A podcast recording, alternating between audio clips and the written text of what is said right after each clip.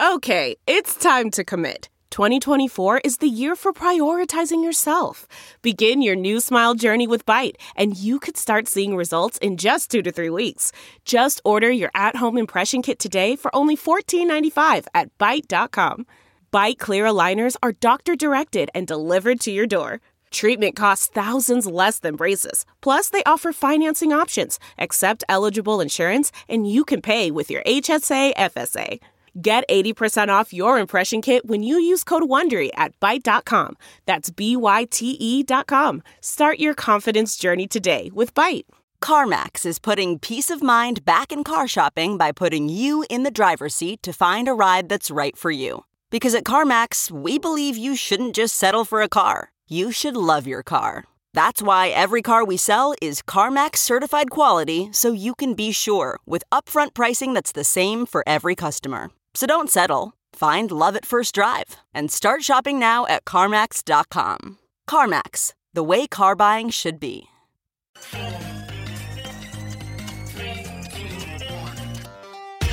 Welcome back to The Breakdown, an everyday analysis breaking down the most important stories in Bitcoin, crypto, and beyond with your host, NLW. The Breakdown is distributed by Coindesk.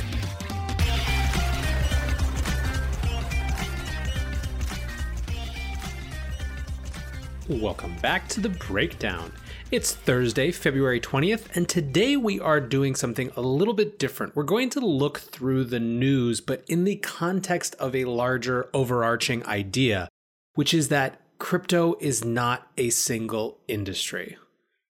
When we discuss this crypto industry or the blockchain space or whatever you want to call it, we often speak about it in very monolithic terms, as though everything is a part of the same ecosystem. And arguably, for a long time, that has been the case. However, the more that the industry matures, the less realistic it is to lump everything together. And so today I want to look through the news and discover that there are really at least five different subcategories that we could be discussing things in and I want to talk a little bit about why it might matter for us to start having a better differentiation. So that's the theme of the day why crypto is not a single industry. All right, so let's look at our first category of news. Well, we are still trying to fully come to grips with understanding what happened with these BZX attacks earlier this week. And at this point, it's not so much about BZX, it's not so much about the particular amounts lost, it is about understanding new risk profiles in DeFi. In many ways, the conversation that I've seen has been a coming of adversarial thinking to DeFi. Now, adversarial thinking is something that's very intrinsic at this point to the Bitcoin community, where people within the community who want it to succeed are constantly asking, what could go wrong? How could people attack this? What do we do if that happens? I mean, even today in the Bitcoin community, which is a completely separate thing, as we'll get into, there is an entire conversation about miner concentration sparked by a post on Coindesk's new op ed platform by Hasu. So, anyways, adversarial thinking has come in a big way to DeFi as people start to look through every major platform, every major protocol, and ask how could it be attacked and what the problems are. And I think in some ways, this week has shown, just even based on the difference in how these attacks were carried out, that DeFi is a whole phenomenon unto itself, where the attack surface simply doesn't look the same as it did for crypto spot trading. It is a fundamentally different thing based on programmable finance and the composability of finance, and really needs to be taken in its own terms. So that's the DeFi side of things. Now, let's look at our next category of conversation. We have a whole slew of stories from the world of nominally enterprise blockchain, or maybe just a better way to put it is blockchains interacting with the traditional financial system. So this isn't about cryptocurrencies and digital assets. It isn't really about programmable finance per se. It's about what blockchain tech can do for the existing financial infrastructure. So, example one Paxos is going to be offering the first live blockchain based settlement for US equities. So, basically, when equities deals are made and sold, there's everyday settlement. So at the end of the day, the deals that have been made have to get cleared out and cash gets exchanged, the equities get exchanged, et cetera, et cetera. And this happens through clearinghouses who actually facilitate that settlement. Well, Paxos is bringing this to bear on the blockchain. Last year, they announced that their pilot with Credit Suisse had been given a no action letter from the SEC allowing them to proceed. And today they announced they're actually able to get it running. So this is inside baseball. This is infrastructure for the legacy financial world. Similar news came out of Australia, where the National Stock Exchange announced that it planned to launch a digital ledger technology program to compete with the Australian Stock Exchange, which is itself building a blockchain based replacement for its clearing system. Again, more of this insider financial infrastructure type of thing. One more quick bit of news in this same category came from the Bank of Korea that is looking at building a blockchain based system to bring better record keeping to the bond market in Korea, which is one of the largest bond markets in Asia. So, again, the point here is that we have this set of news all around the digitization and the blockchainification of financial infrastructure that has practically nothing to do with DeFi, right? And anything we were just talking about. And very little to do with what we're talking about next, which is governments racing to figure out their digital currency strategies.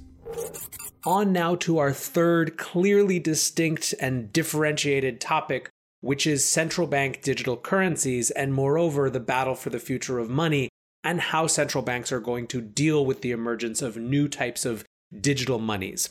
So, Brazil has said that they are going to launch a quote near instant payment system called Pix that is designed to speed the system up and reduce costs for fiat transfers between individuals and businesses. Now, they said explicitly that this is about a response to cryptocurrencies. The president of the Central Bank of Brazil, Roberto Campos Neto, said Pix came from a need for people to have a payment instrument that is both cheap, fast, transparent, and secure. If we think about what has happened in terms of the creation of bitcoins, cryptocurrencies, and other encrypted assets, it comes from the need to have an instrument with such characteristics. So, this will not be a cryptocurrency per se, but it is being designed in response to the force that cryptocurrencies are creating in the world. So now let's go through quickly. Let's review the context that we've had for our quote unquote crypto industry just in one day.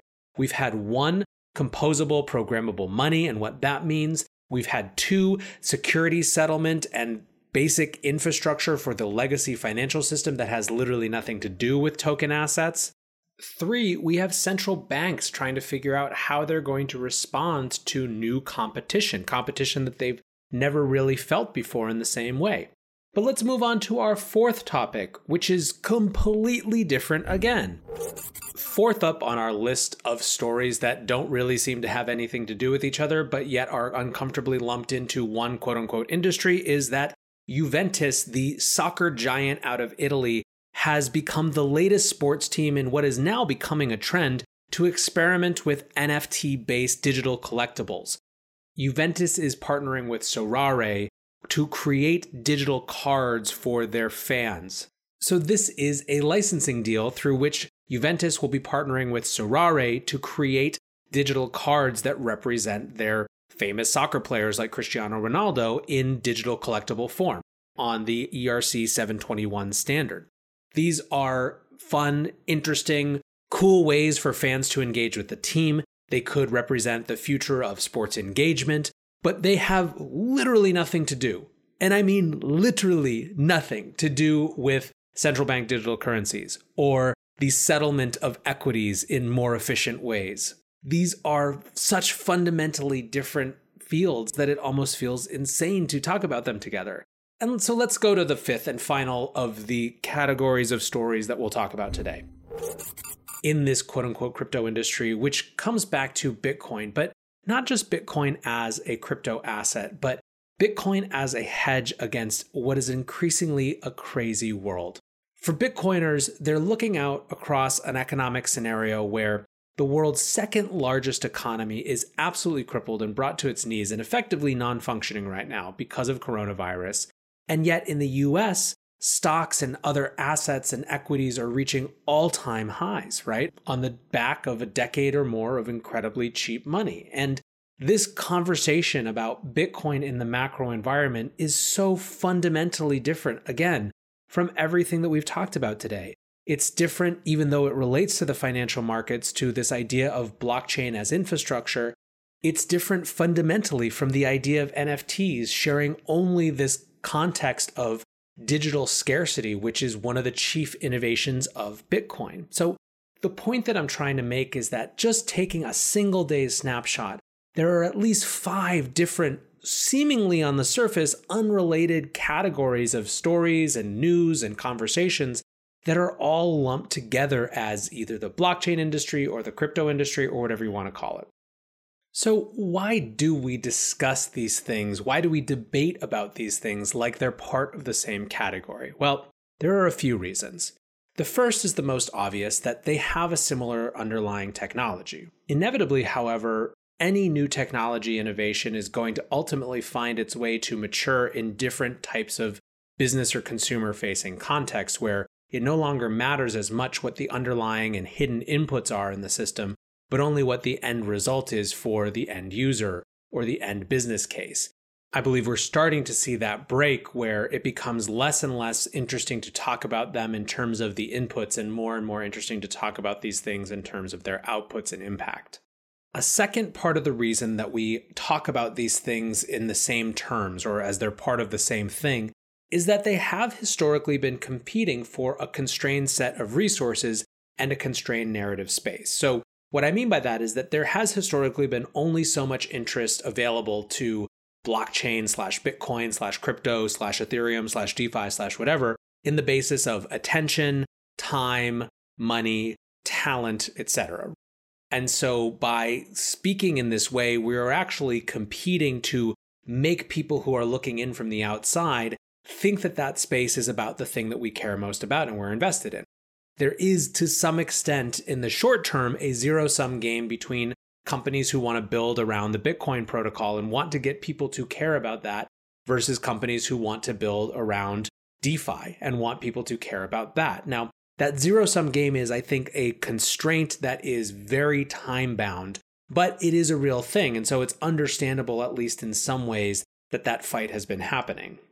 This relates to point three about why these conversations, why these topics have been lumped together, which is that from the outside looking in, there's only so much headspace that any outside observer has, and so they have been lumped together.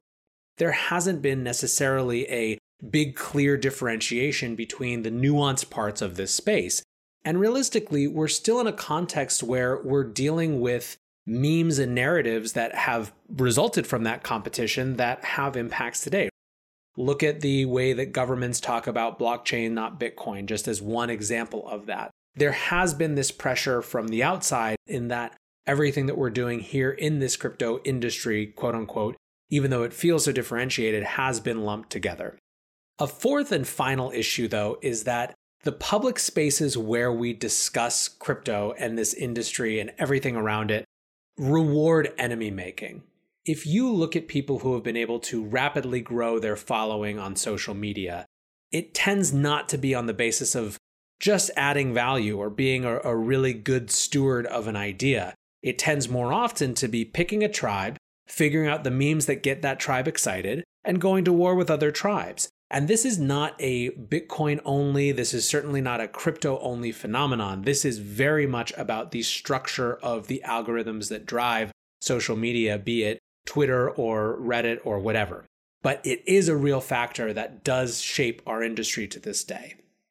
So, what's the takeaway on all this? Why did I decide to do an entire episode about this? Well, one, it was a way to tie together five disconnected news stories on a day that there wasn't really clearly a banner headline news story, so take that for what you will. But two, it is something that I actually think about a lot that a lot of our time and energy and attention is spent on these never ending debates about whether people should care about this thing versus that thing and whether they can coexist, when it might be better to spend that time on, well, literally anything else. However, this isn't a morality lesson. And like I said, I do think that the public spheres in which we engage reward this sort of combativeness, right? So, what are you going to do about it?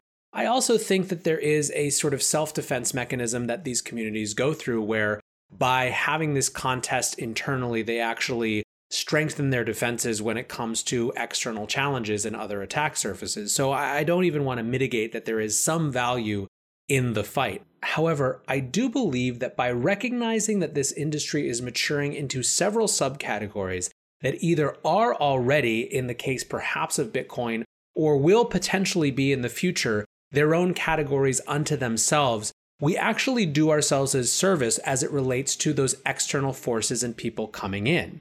I believe that there is going to be more attention focused on this industry going forward. I think that the way that governments are responding to Libra is exemplary of that. I think that every time Bitcoin is pronounced dead, but then continues to be the best performing asset in the world, it brings more attention.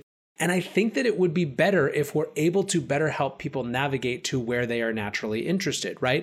There is that resource competition. Of course, we want our thing, our area of this world to define the rest of it. And I also think that there's good arguments that these things aren't mutually exclusive and that you should be rooting for multiple at the same time. However, I also think that when it comes to new people coming in and new institutions coming in and new resources coming in, they are going to have intrinsic biases towards different parts of this industry that get them interested. I don't think that forcing all of them to go through a gauntlet of my thing is the only real thing here is going to be helpful as compared to just letting them go find where their interests match their resource allocations, right? Let the money that wants to go into settlement solutions for traditional equities go find it and then from there get them into Bitcoin. I don't think that we lose much by that. In fact, I think that it, we do better by allowing money to find where it's most interested and getting their hooks in somehow. That's my little rant for today. Mostly, like I said, it was just a way to connect the news on a day where there was a lot of disconnected news. But it is something, as I said, that I've thought about a lot. And I want to know what you guys think now. So hit me up on Twitter at NLW. Let me know if you also see what I'm seeing where the crypto industry, quote unquote, is actually fragmenting into a number of sub industries, all trying to mature you know, in an interrelated perhaps, but ultimately independent way. Anyways, guys, thanks for listening. I appreciate you, and I will catch you tomorrow with another episode of The Breakdown. Peace. Look around. You can find cars like these on AutoTrader, like that car riding your tail.